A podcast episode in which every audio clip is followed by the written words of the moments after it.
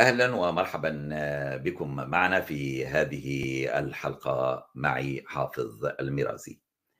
في الواقع هذه السلسلة منذ بدأتها في بداية شهر مارس آذار أركز فيها على الحدث الرئيسي في العالم تأثيرات تداعيات وأبعاد حرب أوكرانيا والغزو الروسي.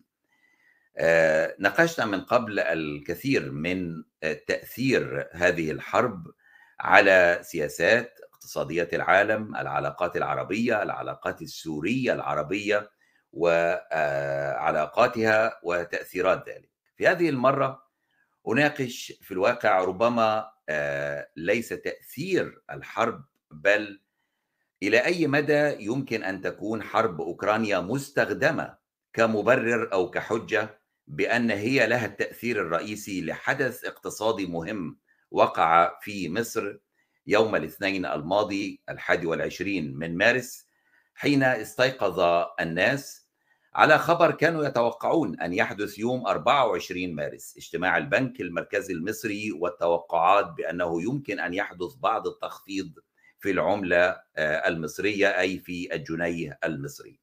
لكن البنك فاجأ الجميع لسبب أو لآخر بأنه أعلن التخفيض قبلها بثلاثة أيام بنسبة 15% من قيمة العملة. حاول أيضا أن يعوضها لبعض الذين قد يفكرون في سحب أموالهم وبعد أن شاهد حوالي ثلاثة مليارات دولار تسحب من الودائع الاستثمارية في مصر حاول أن يعوضها بأن آه، آه، بالإضافة إلى رفع نسبة الفائدة بواحد في المئة بطلب اثنين من البنوك المصرية بأن تطرح سندات استثمارية آه، لمدة عام على الأقل تضمن ربح 18% أي بزيادة 7% شيء مغر لكي تبقى الأموال دون تغييرها ولكي تبقى في الخزانة المصرية. بالإضافة إلى ذلك أيضا هناك عنصر ثالث بيع جزء من ممتلكات الدولة في أكثر مشروعاتها الناجحة آه، اقتصاديا ومنها آه، البنك التجاري سي اي بي الذي اشترت فيه الإمارات حوالي 18% ما جدوى وما معنى هذه التغييرات؟ البعض في البداية كان يقول إنها بسبب تأثيرات حرب أوكرانيا. واللي بينطبق على الناس حوالينا نحن لسنا أفضل منهم. هل باقي دول العالم خفضت عملتها بهذه الدرجة بسبب حرب أوكرانيا؟ البعض الآخر آه، حاول أن يجد حجة أخرى.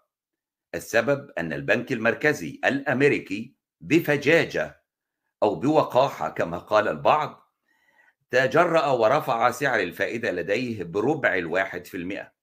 معنى ذلك أن البنوك التجارية ستزيدها بواحد في المئة وبالتالي نحن آه، قد تصرفنا بالمثل.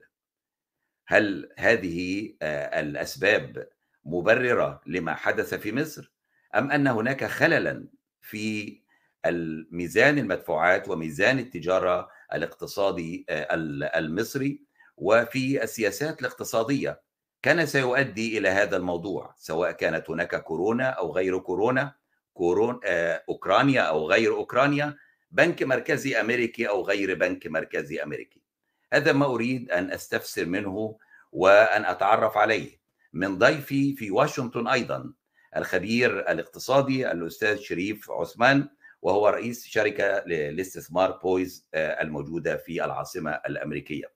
مرحبا بك أستاذ شريف.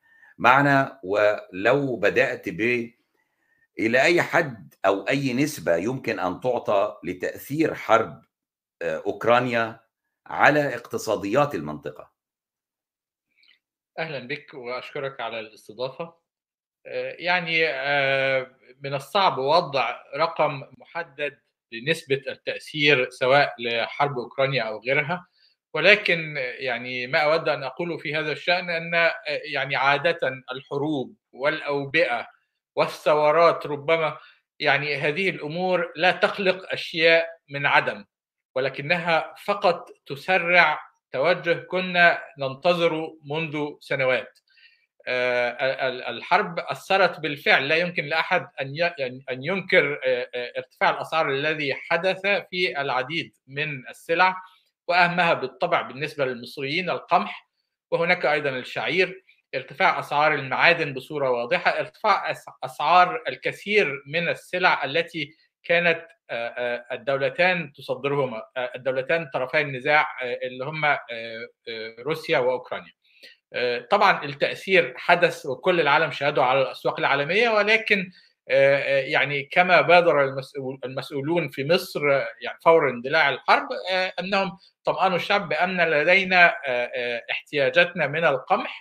حتى يعني أشار بعضهم إلى أن احتياجاتنا حتى نهاية العام متوفرة بالنسبة لمصر. وبالتالي فإن أي تعاقدات جديدة لم تحدث حتى الآن بأسعار مختلفة. وعلى مدار حتى الأسابيع الثلاثة الماضية ألغيت العطاءات التي طرحتها الحكومة المصرية لتوريد القمح بسبب عدم وجود عروض يمكن من خلالها اختيار أفضل اختيار أسعار أفضل من البديل الروسي وبالتالي تم إلغاء العطاءات ولم تتحمل حتى الآن الحكومة المصرية تكلفة أو حتى المشترين المصريين لم يتحملوا تكلفة ارتفاع الأسعار فيما يخص القمح تحديدا.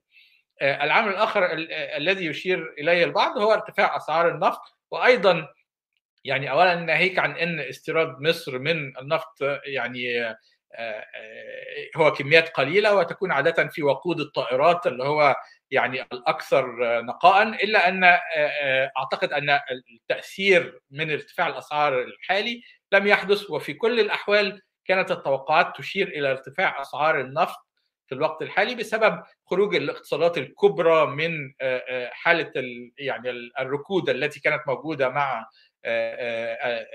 خلال فترة الوباء وبالتالي يعني الحرب يمكن أنها تكون قد سرعت ارتفاع أسعار النفط ولكنها لم تحدث تأثيرها على مصر حتى الآن.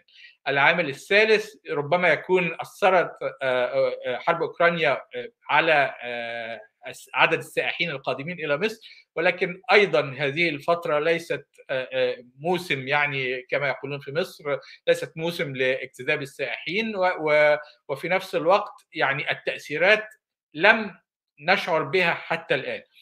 العامل الأساسي الذي تأثرت به مصر بسبب الحرب كان خروج الاستثمارات الأجنبية في أدوات الدين بالجنيه المصري فيما يعرف باسم الأموال الساخنة. ولكن هي أموال ساخنة فالجميع توقع أنها يعني بالتعريف يمكن لها أن تخرج في أي وقت بسبب حرب أو غير حرب.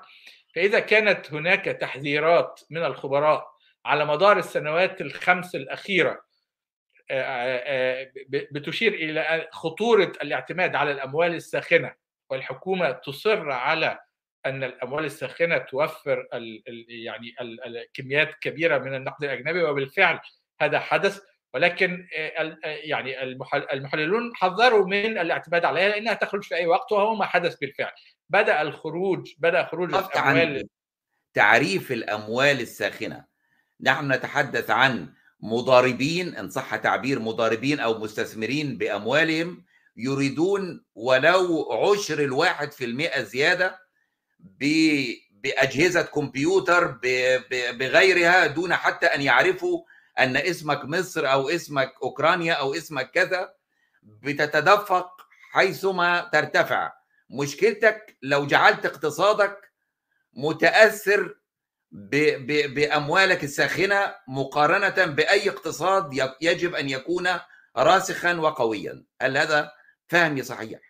تمام. تمام. يعني واضيف لذلك إن يعني أغلبها بتكون صناديق استثمار بما يطلق عليه صناديق التحوط الهيدج فاندز ودي بتكون يعني عندها استعداد تأخذ قدر من المخاطر أكبر من صناديق الاستثمار المعتادة وتبحث عن فارق الفائدة بين الدولة المراد الاستثمار فيها وفارق والفائدة في الولايات المتحدة الأمريكية. طبعا إحنا يعني في مصر آه، أغلب فترات العام الماضي كنا ندفع أعلى معدل فائدة في العالم وبالتالي كان هذا العنصر يجذب الكثير من آه، آه، الأموال الساخنة واعتمدت عليه مصر في سد عجز الحساب الجاري المزمن في مصر. اعتمدنا عليه ولكن مع بداية توقع الأسواق العالمية ارتفاع معدل الفائدة على الدولار ارتفعت العوائد على السندات الخزانة الأمريكية الأكثر امانا في العالم وبالتالي ضاق الفارق بين معدل الفائدة على السندات الأمريكية ومعدل الفائدة على السندات المصرية. ومع كل ضيق يحدث في هذا الفارق تخرج نسبة من الأموال المستثمرة في الدين. يعني هناك مستثمر يريد صافي فارق فائدة 10% لو قل الفارق وأصبح 9.5% هذا المستثمر يخرج من السوق المصرية. هو يرى أن فارق المخاطرة يعني يستحق 10% على الأقل. لو ضاق الفارق يخرج المستثمر. وبالتالي بدأت منذ الربع الثالث والرابع في 2021 خروج بعض الأموال الساخنة فيما لا يقدر بأقل من 5 مليار دولار. ثم في الأسابيع الثلاثة التي مضت منذ بداية الحرب يعني بنك مورغان ستانلي مطلع تقرير بالأمس أشار فيه إلى أن ما يقرب من 15 مليار دولار خرجت من السوق المصرية. 15 هذا الرقم 15 مليار دولار. دولار. في ثلاث أسابيع. تمام. نعم. كانت مستثمرة في أدوات الدين المصرية. رقم كبير جدا خاصة إننا كنا نعتمد عليه بصورة كبيرة. لاحظ أن يعني خمسة في الربع الربعين الأخيرين من العام الماضي و و15 الآن 20 مليار يعني تقريبا نصف الاحتياطي النقد الأجنبي المتاح. ماذا تقول أستاذ شريف لمن يقول لك هل تريدني أن أتنافس مع أمريكا مع البنك المركزي الأمريكي؟ ماذا أفعل؟ كل ما هيزيد وأنا هزيد هل العالم بيعمل كده يعني فعلا حصل رفع لمعدلات الفائده في العديد من البلدان ولكن كان الغرض الأساسي هو يعني محاربة التضخم في هذه البلدان. التضخم في هذه البلدان يتم التعامل معه بالأساس من خلال رفع معدلات الفائده.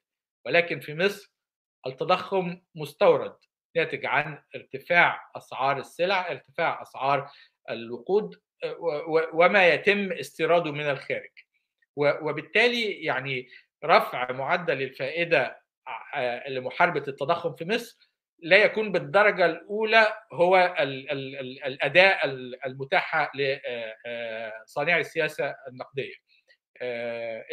اللي عايز أقوله في في الموضوع ده إن رفع أسعار الفايدة اللي حصل مع قرار تخفيض قيمة الجنيه بالأمس الغرض الأساسي منه هو منع الدولار. يعني إن الناس تحاول تسحب فلوسها بالمصري وتقلبها دولار علشان تستثمر في ارتفاع قيمة الدولار في الفترة القادمة. ده بيتعامل مع البنك المركزي عادة في الدول الناشئة وفي الاقتصادات الناشئة والنامية بأنه بيرفع معدلات الفايدة. حدث ذلك في تركيا حدث ذلك في بعض بلدان أمريكا اللاتينية وحدث في مصر بالأمس.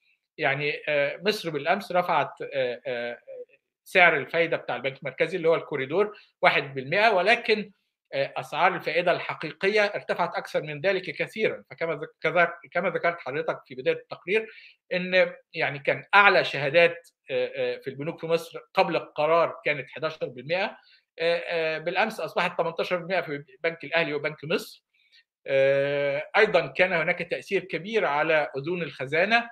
فالسوق الثانوية اليوم سجلت ارتفاعا كبيرا بعد أن كانت الأسعار معدلات الفائدة تتراوح بين 13 و 13.5% تقريبا ويمكن 14 للفترات الأطول شوية تراوحت معدلات العائد على أذون الخزانة للفترات من شهر إلى سنة بين 16% و 19% وطبعا دي أسعار جاذبة جدا لصناديق الاستثمار التي يعني, يعني اللي هي الاموال الساخنة مره أخرى. يعني جولة أخرى من اللعب مع مع المال مع المال الساخن. بالضبط. يعني أنا هو ده اللي كنت عايز أقوله إن إحنا بنعمل التجربة التي حدثت في 2016 مرة أخرى بنعيد التجربة بإننا بنحاول اجتذاب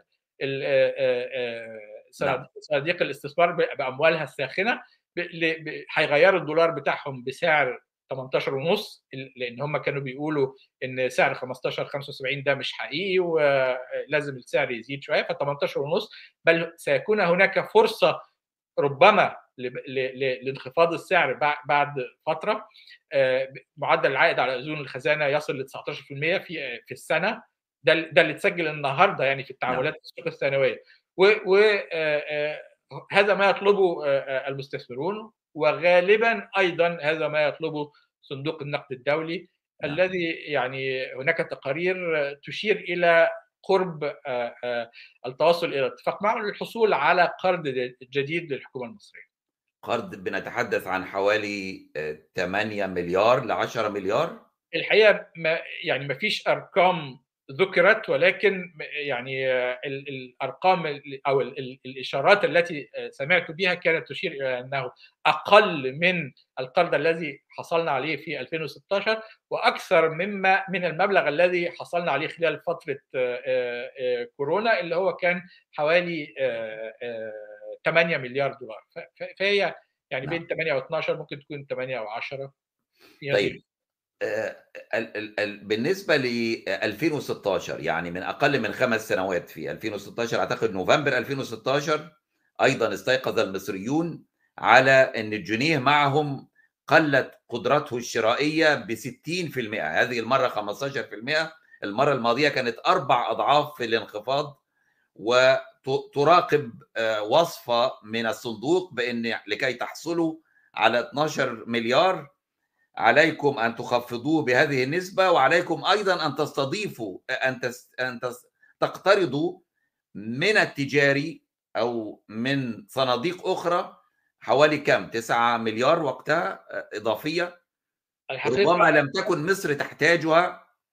الحقيقة يعني في 2016 ووفقا ل يعني بيانات منشورة البنك صندوق النقد طلب من مصر أو اشترط على مصر أن تقترض مبلغ مساوي أو يزيد عن المبلغ الذي طلبت مصر اقتراضه من الصندوق وكان 12 مليار. وبالفعل حصلت مصر من السعودية والإمارات وبعض المصادر الأخرى على أكثر من 12 مليار دولار.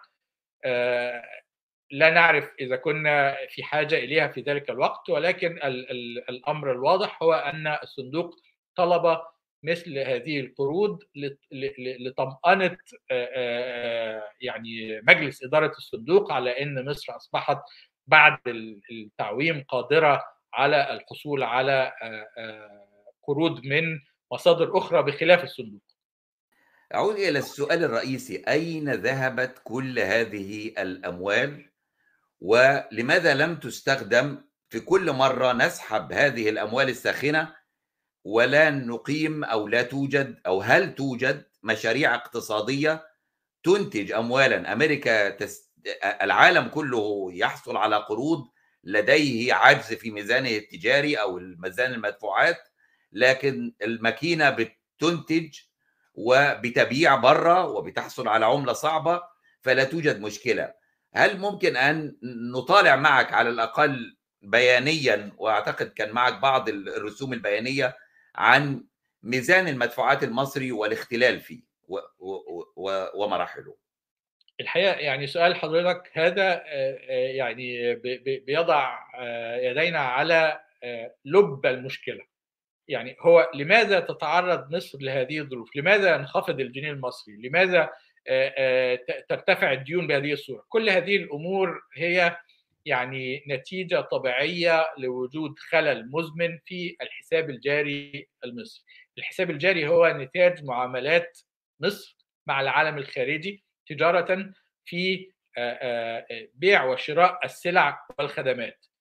أيوه هذا ما يظهر أمامنا. يوضح العجز في الحساب الجاري الناتج عن بيع وشراء السلع والخدمات مع العالم الخارجي.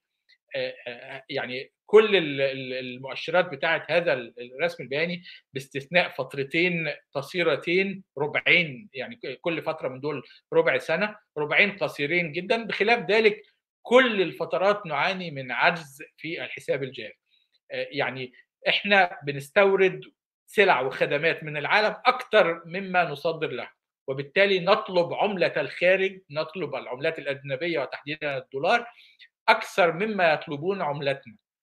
وبالتالي يعني أسعار العملات يتم تحديدها بناء على العرض والطلب زي أي سلعة تانية. بما إننا بنطلب الدولار أكثر ما بيبقى معروض عندنا دولار في البلد فده بيخلي سعر الدولار يزيد مقابل العملة المحلية. بنطلب الدولار أكثر ما هم بيطلبوا الجنيه المصري. فده بيخلي سعر الدولار يزيد. طوال السنين الرسم نعم الرسم البياني أمامنا في سنتين قريبين من بعض اللي فيهم يدوب في فائض وليس أو لا يوجد عجز فيها. أعتقد النص الأول من 2014 ولا الربع الأول؟ الربع و... الربع الثالث من 2013 لأن نعم. في الفترة دي يعني ابتداء من النصف الثاني من 2013 توقفت الحياة تقريبا بسبب التطورات السياسية في في ذلك الوقت والربع الأول من 2014 يعني أقصد أقول إنها لم تكن نتاج سياسات مخططة ولكن كانت ظروف البلد في ذلك الوقت يعني بطأت النشاط الاقتصادي وبالتالي تباطأ الاستيراد وظهر هذا الفائض الضئيل يعني لا أعتبره فائض يعني هو استمرار للسياسة ولكن التحركات السياسية وقتها عطلت النشاط الاقتصادي نعم. أما الاتجاه الواضح طوال السنوات هذه السنوات هو وجود العجز واستمراره طيب. ونمول هذا العجز تمام. كيف تعاملت بقى الحكومة مع بالاستدانة والدفع. بالضبط كده. الحكومة لم تتعامل مع العجز بإنها حاولت تقلله أو يعني يمكن حاولت ولم تستطع ويمكن فعلت ما عليها ولم يستجيب التجار. ولكن النتيجة أن العجز استمر فاضطرت الحكومة للاقتراض من الخارج.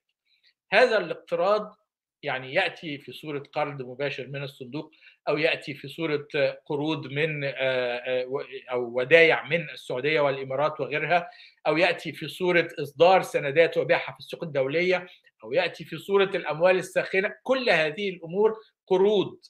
ومشكلة القروض أنها لا تحل المشكلة أنها تؤجل المشكلة وتزيد من تكلفتها. يعني لا لا. أنت عندك عجز السنة دي نتاج المعاملات في نهاية العام عندك عجز في الحساب الجاري يتعين إن أنت تسدد للعالم الخارجي أكثر مما هو متاح ليك.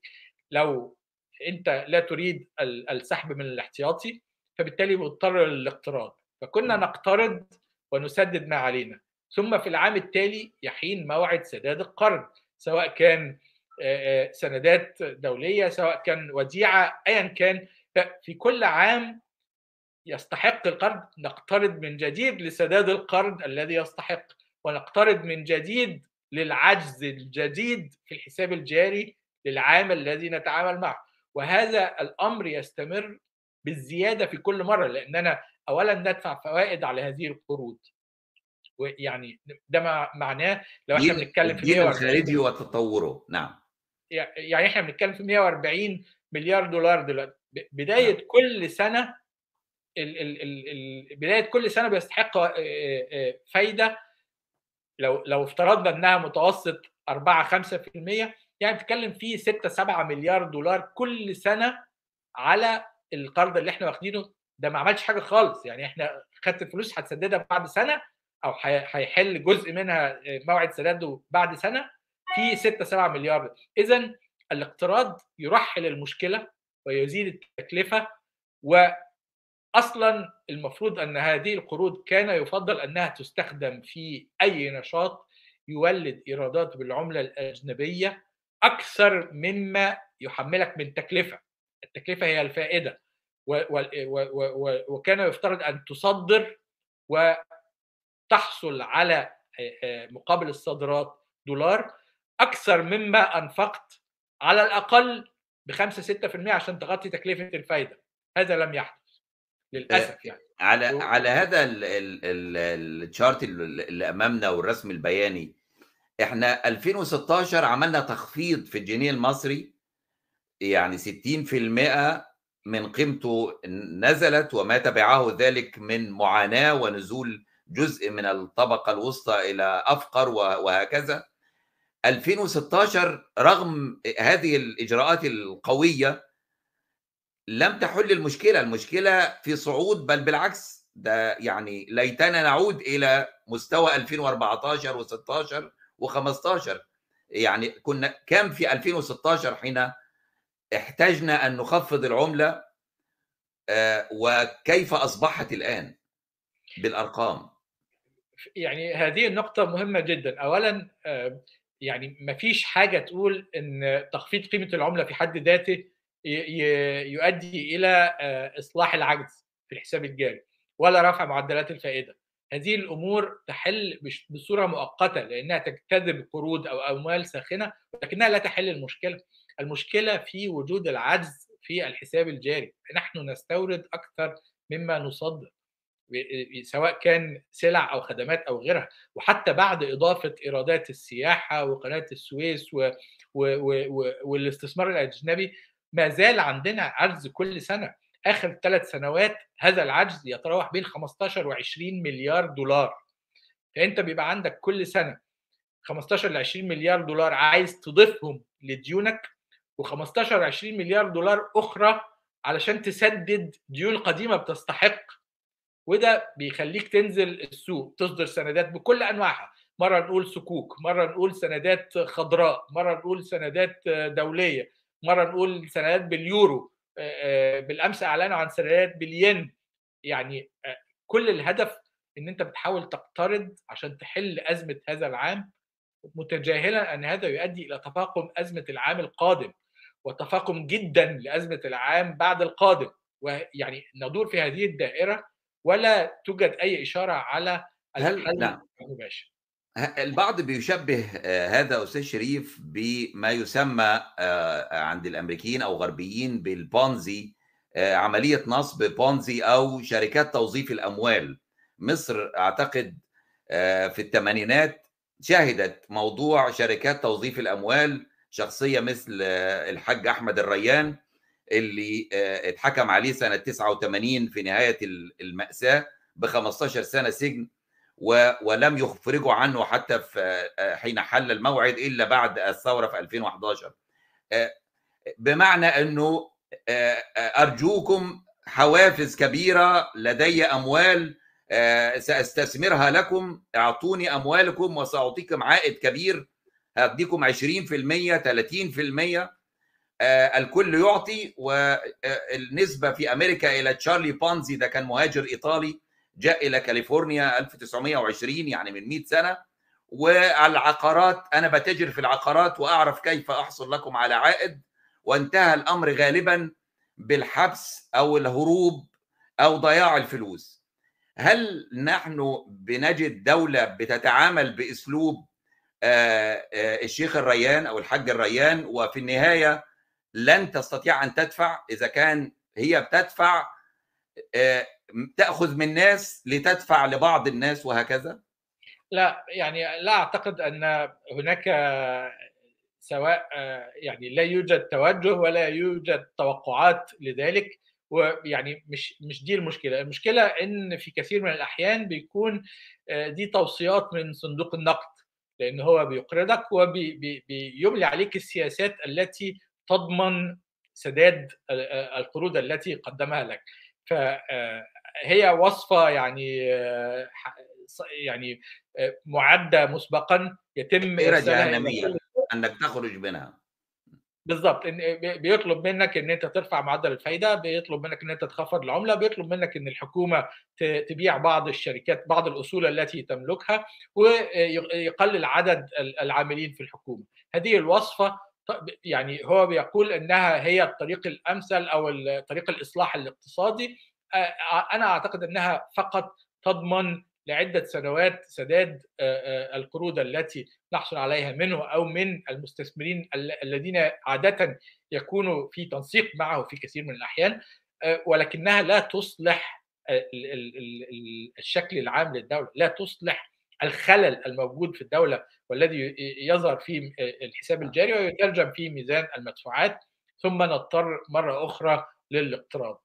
في رسم بياني أيضا سأعرضه على الشاشة أيضا وحضرتك تساعدنا فيه إنه المسألة لم ليست متعلقة بحكومه جديدة أو بنظام بالرئيس السيسي أو اللي قبله نحن نتحدث على الأقل من عام 2000 من من فترة مبارك وآخر عشر سنوات لها حتى الآن حتى سبتمبر 21 هذه الأرقام تصاعد الدين الخارجي. لكن أعتقد إنه الخطورة على الشاشة هي بداية من 2016 أو 17 شيء غير عادي حدث يعني. ممكن تمام. توضح لنا هذا. يعني هي الصورة دي مش لم أقصد منها إن يعني مش مسؤولين عن يعني إن إحنا مستدينين من في كل الانظمه في ظل كل الأنظمة ولكن ما قصدت الإشارة إليه هو الطفرة التي حدثت في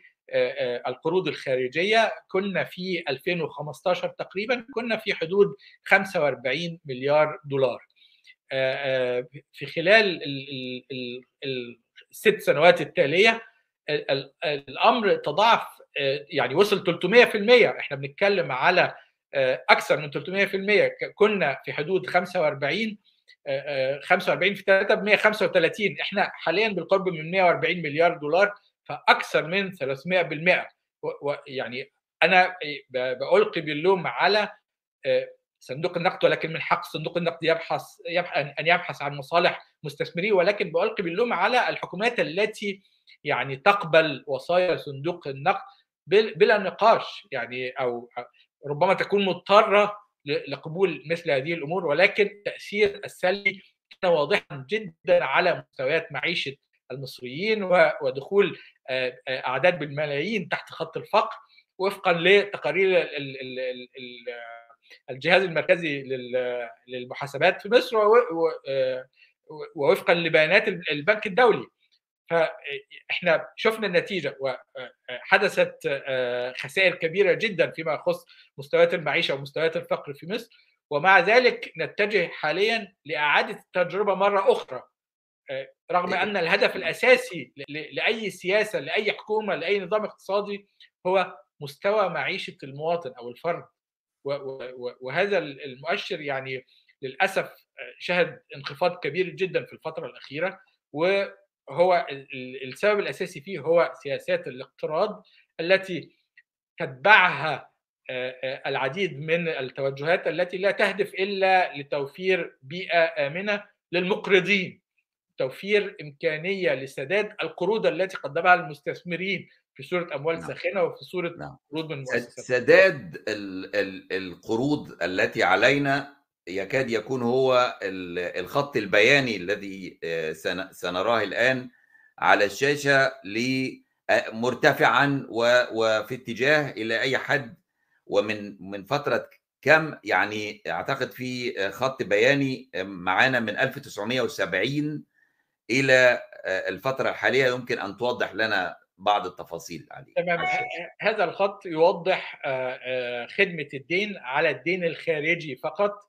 وهو يعني بغض النظر عن الأرقام يوضح الطفرة التي حدثت في خدمة الدين في السنوات. لم نكن لم لم يكن ابدا الأمر بهذه الصورة في السنوات السابقة ولكن في العقد اللي هي الفترة بين 2010 و2020 وحتى الآن الحقيقة يعني الارتفاع شديد جدا. يعني هذه الدرجة لا تنبئ بأي خير هذا المعدل من الارتفاع غير مسبوق وغير مشهود في اقتصادات يعني خرجت منها بسلام. فالمشكلة أن هذه الارتفاع في مصاريف خدمة الدين تؤثر بالتأكيد على ما يحصل عليه المواطن من تعليم أو صحة أو عدالة اجتماعية يعني حتى الحكومة والقيادة السياسية أشارت إلى إن هذه الخدمات ليست مقدمة في مصر وليست بالدرجة الكريمة التي يمكن الارتكان إليها وبالتالي يعني كل هذا سببه الإفراط في الحصول على القروض من العالم الخارجي وبالتأكيد سيستمر هذا الأمر خلال الفترة القادمة وستزداد تكلفته بصورة كبيرة جدا. أين ذهبت هذه الأموال من القروض؟ هذه كمل من القروض 300% تتحدث من 2016 للآن أو ربما أكثر من 300% زيادة أين ذهبت؟ هل هي ذهبت للطرق للكباري لعاصمة جديدة أم إلى إلى شيء آخر؟ هل هل هي ذهبت لمشروعات إنتاجية يجب أن نصبر بعض الشيء حتى تظهر في خلال سنتين ثلاثة؟ لا لم تذهب لمشروعات لمشروعات إنتاجية كان يفترض أن تزيد حجم الصادرات لم تذهب لمشروعات تزيد العائد من العملة الأجنبية استخدم بعضها في سد عجز عجز الموازنة في العديد من المشروعات التي سميت بالمشروعات القومية الضخمة أو المدن الجديدة أو الطرق أو الكباري ولكن يعني كانت نسبة قليلة منها هي التي استخدمت في هذا الأمر لكن النسبة الأكبر استخدمها البنك المركزي في مقابلة الطلبات المتزايدة على الدولار. البنك المركزي اختار أن يثبت سعر الصرف في مصر عند مستوى 15 70 80 تقريبا آخر سنتين ونصف يمكن أكثر من ذلك.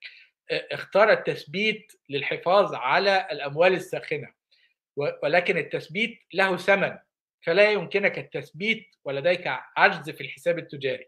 استخدم البنك المركزي النسبة الأكبر من القروض الخارجية في مقابلة طلبات المستوردين. وبالتالي يعني بدا الأمر وكانه يدعم الدولار. هو يبقيه عند سعر 15 75 في مصر ويقدمه بأقل من قيمته الحقيقية للمستوردين. فهو يزيد من الاستيراد يزيد نعم. تكلفة الصادرات المصرية وهو يعني بالتأكيد ده ساهم في استمرار واتساع عجز الميزان التجاري كل هذه الأمور نتجت عن الرغبة من المستثمرين الأجانب وصندوق النقد والتي استجاب لها البنك المركزي بالإبقاء يعني على سعر الصرف ثابت تثبيت و... نعم عفوا تثبيت سعر الجنيه المصري في حالة اختلال لديك سواء بعد سنة بعد سنتين حتى تعلن عن التخفيض القادم أنت ستضطر إلى دعم الجنيه والمستثمر الأجنبي ربما يحصل على دعم أكثر مما تدفع دعما للخبز ورغيف العيش. بالتأكيد. يعني هو يدعم يعني يساعد يدعم الجنيه بمعنى إنه يساعد الجنيه.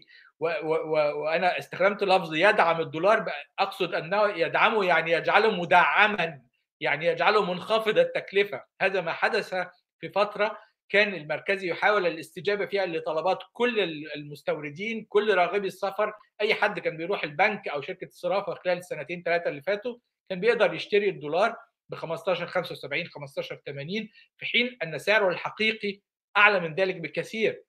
فاستخدمت القروض الأجنبية لضمان عدم ظهور السوق السوداء ولضمان عدم ارتفاع سعر الدولار ولضمان عدم رفض طلب أي مشتري للعملة الأجنبية. وكلها أمور تهدف إلى بث الثقة في الجنيه المصري. وللأسف نعم. يعني اتضح مع القرارات الأمس أنها لم تكن ثقة يعني أو انك ما زلت في الدائرة المفرغة ومزيد من الخسارة.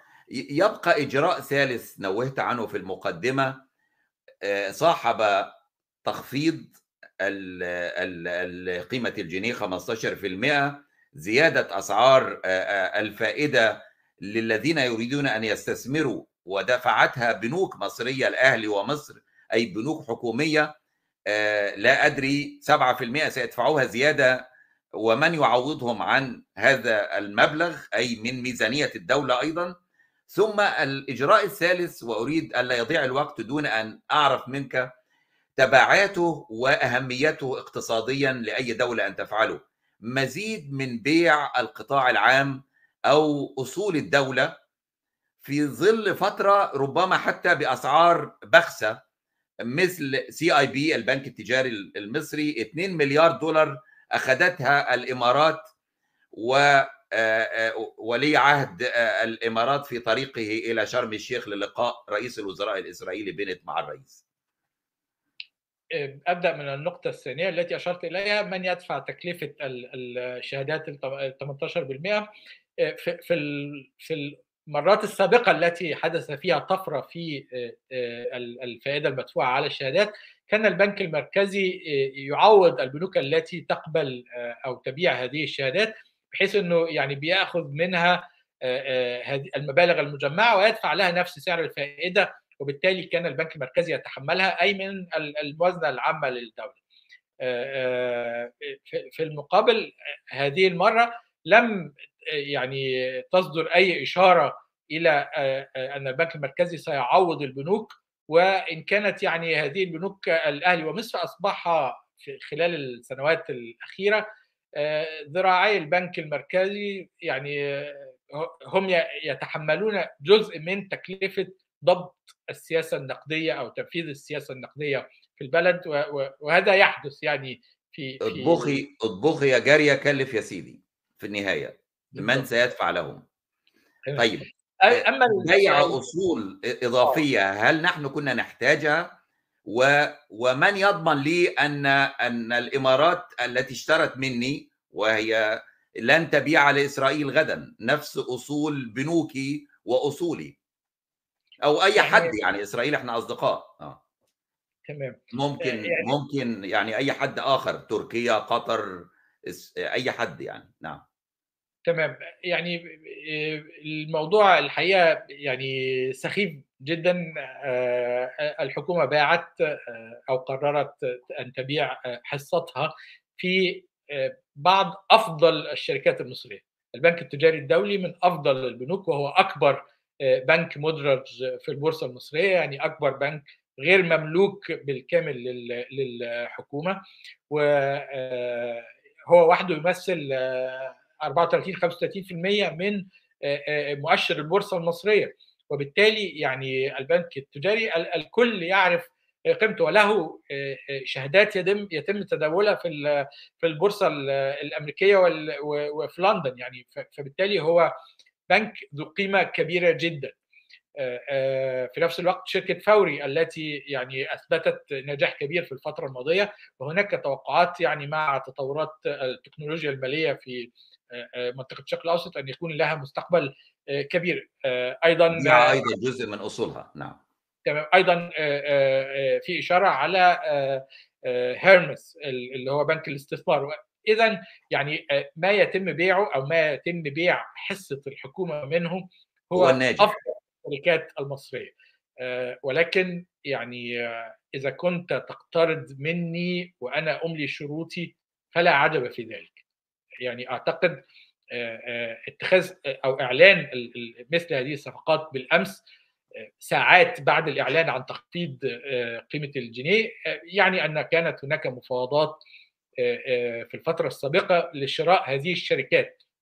وتم الإعلان عنها يعني كجزء من ظروف الصفقه مجموعة الإجراءات كحقيبة واحدة نعم. آه وكأن وكأنه يتم منحهم يعني تخفيض على الشراء فما حدث بالأمس من تخفيض لقيمة الجنيه المصري 15% هو بالفعل تخفيض على ثمن شراء هذه أو أو هذه الحصص من الشركات التي أعلنت الحكومة المصرية أنها أو يعني التي عرفنا أن الحكومة المصرية تنوي بيعها للصندوق أبو ظبي للثروة. صندوق السيادي آه. بعد كده مين اللي ممكن يشتري؟ أي حد. ما تقدرش تقول له آه آه أنا هبيع لك بس ما تبيعش لفلان بلد ولا شخص ولا أي حد حي يعني يقدر إن هو يشتري. ويعني ده أسوأ ما في الموضوع لأن يعني كما ذكرت هذه الشركات ليست شركات صغيرة. أنا كنت أفضل أن يعني يكون هناك شركات مصرية في الفترة الحالية شركات ناشئة لديها فرص للنمو ولديها امكانات بشرية وتكنولوجية وغيرها واعدة تكون محط جذب أنظار المستثمرين في العالم ويتم بيعها. هذا ليس عيبا يعني بل بالعكس الكثير من الدول تفتخر بذلك. الهند سعيدة جدا بذلك إسرائيل تفعل ذلك البرازيل تفعل ذلك. فاذا يعني هذا الأمر يكون محمودا. ولكن أن يتم بيع شركات كاملة النضج وما زال فرص النمو الكبيرة أمامها بالتوسع في العديد من القطاعات التي يتوقع نشاطها في الفترة القادمة هذا ما يعني يقف علينا بالخسارة. وتبيعها بالسعر القديم اللي أنت على وشك بعد دقائق أن تجعل أسعارها أغلى 15% يعني في, في يوم واحد نعم. منحت تخفيض 15% أستاذ شريف كنت عايز أسألك وأخرتها بس يعني يعني يعني أعتقد إنه متشكر جدا يعني أعتقد مهم جدا النقاط اللي حضرتك أوضحتها لينا. لكن ربما لا يمكن أن أترك إلا بموضوع قد يبدو تعريف اقتصادي مش مهم لكن أعتقد إنه مهم.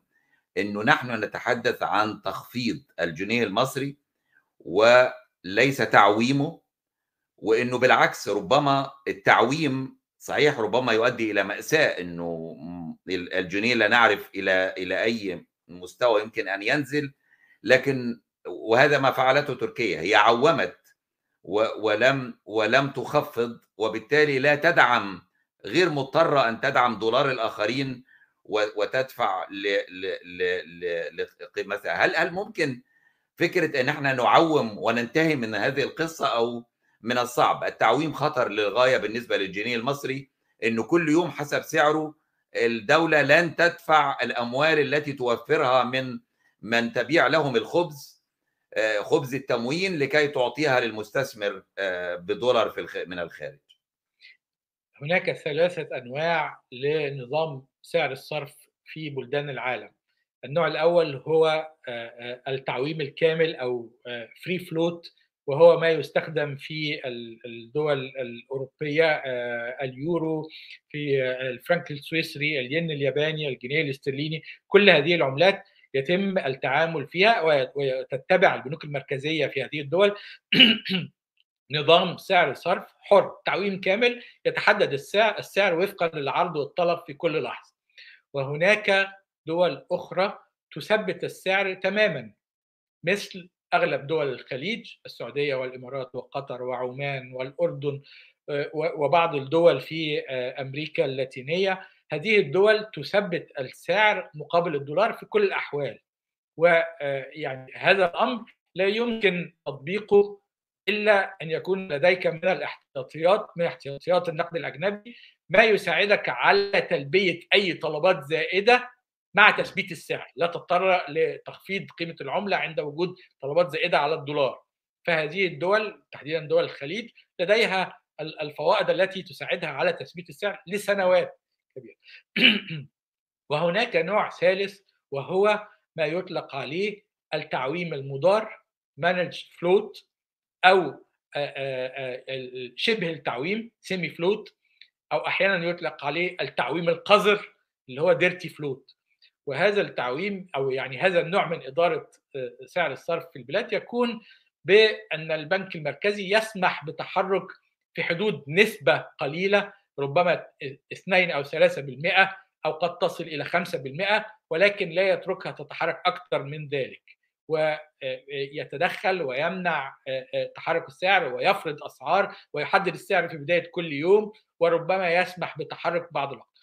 إحنا شهدنا تعويم كامل لفترة يعني يمكن أسابيع قليلة بعد موعد التعويم الذي اصطلح عليه اللي هو في نوفمبر 2016 تم التعويم لأسابيع قليلة وبعدها أصبح السعر مضار من البنك المركزي.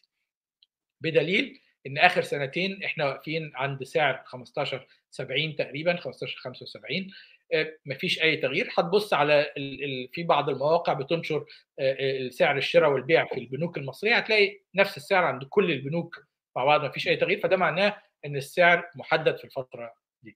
إحنا دلوقتي عملنا إيه؟ إحنا عملنا تخفيض لقيمة العملة المصريه عملنا ديفالويشن ما عملناش تعويم. لا يوجد تعويم. ولا نستطيع أن نعوم لأن هذا خطر ما زال على تعوم يعني أنت يا إما عندك فائض في الحساب التجاري فبالتالي عملتك هتقوى أو عندك فائض من الاحتياطيات يمكنك التدخل من خلاله لو كانت عملتك هتضعف وده يعني مش متوفر في الحالة المصرية.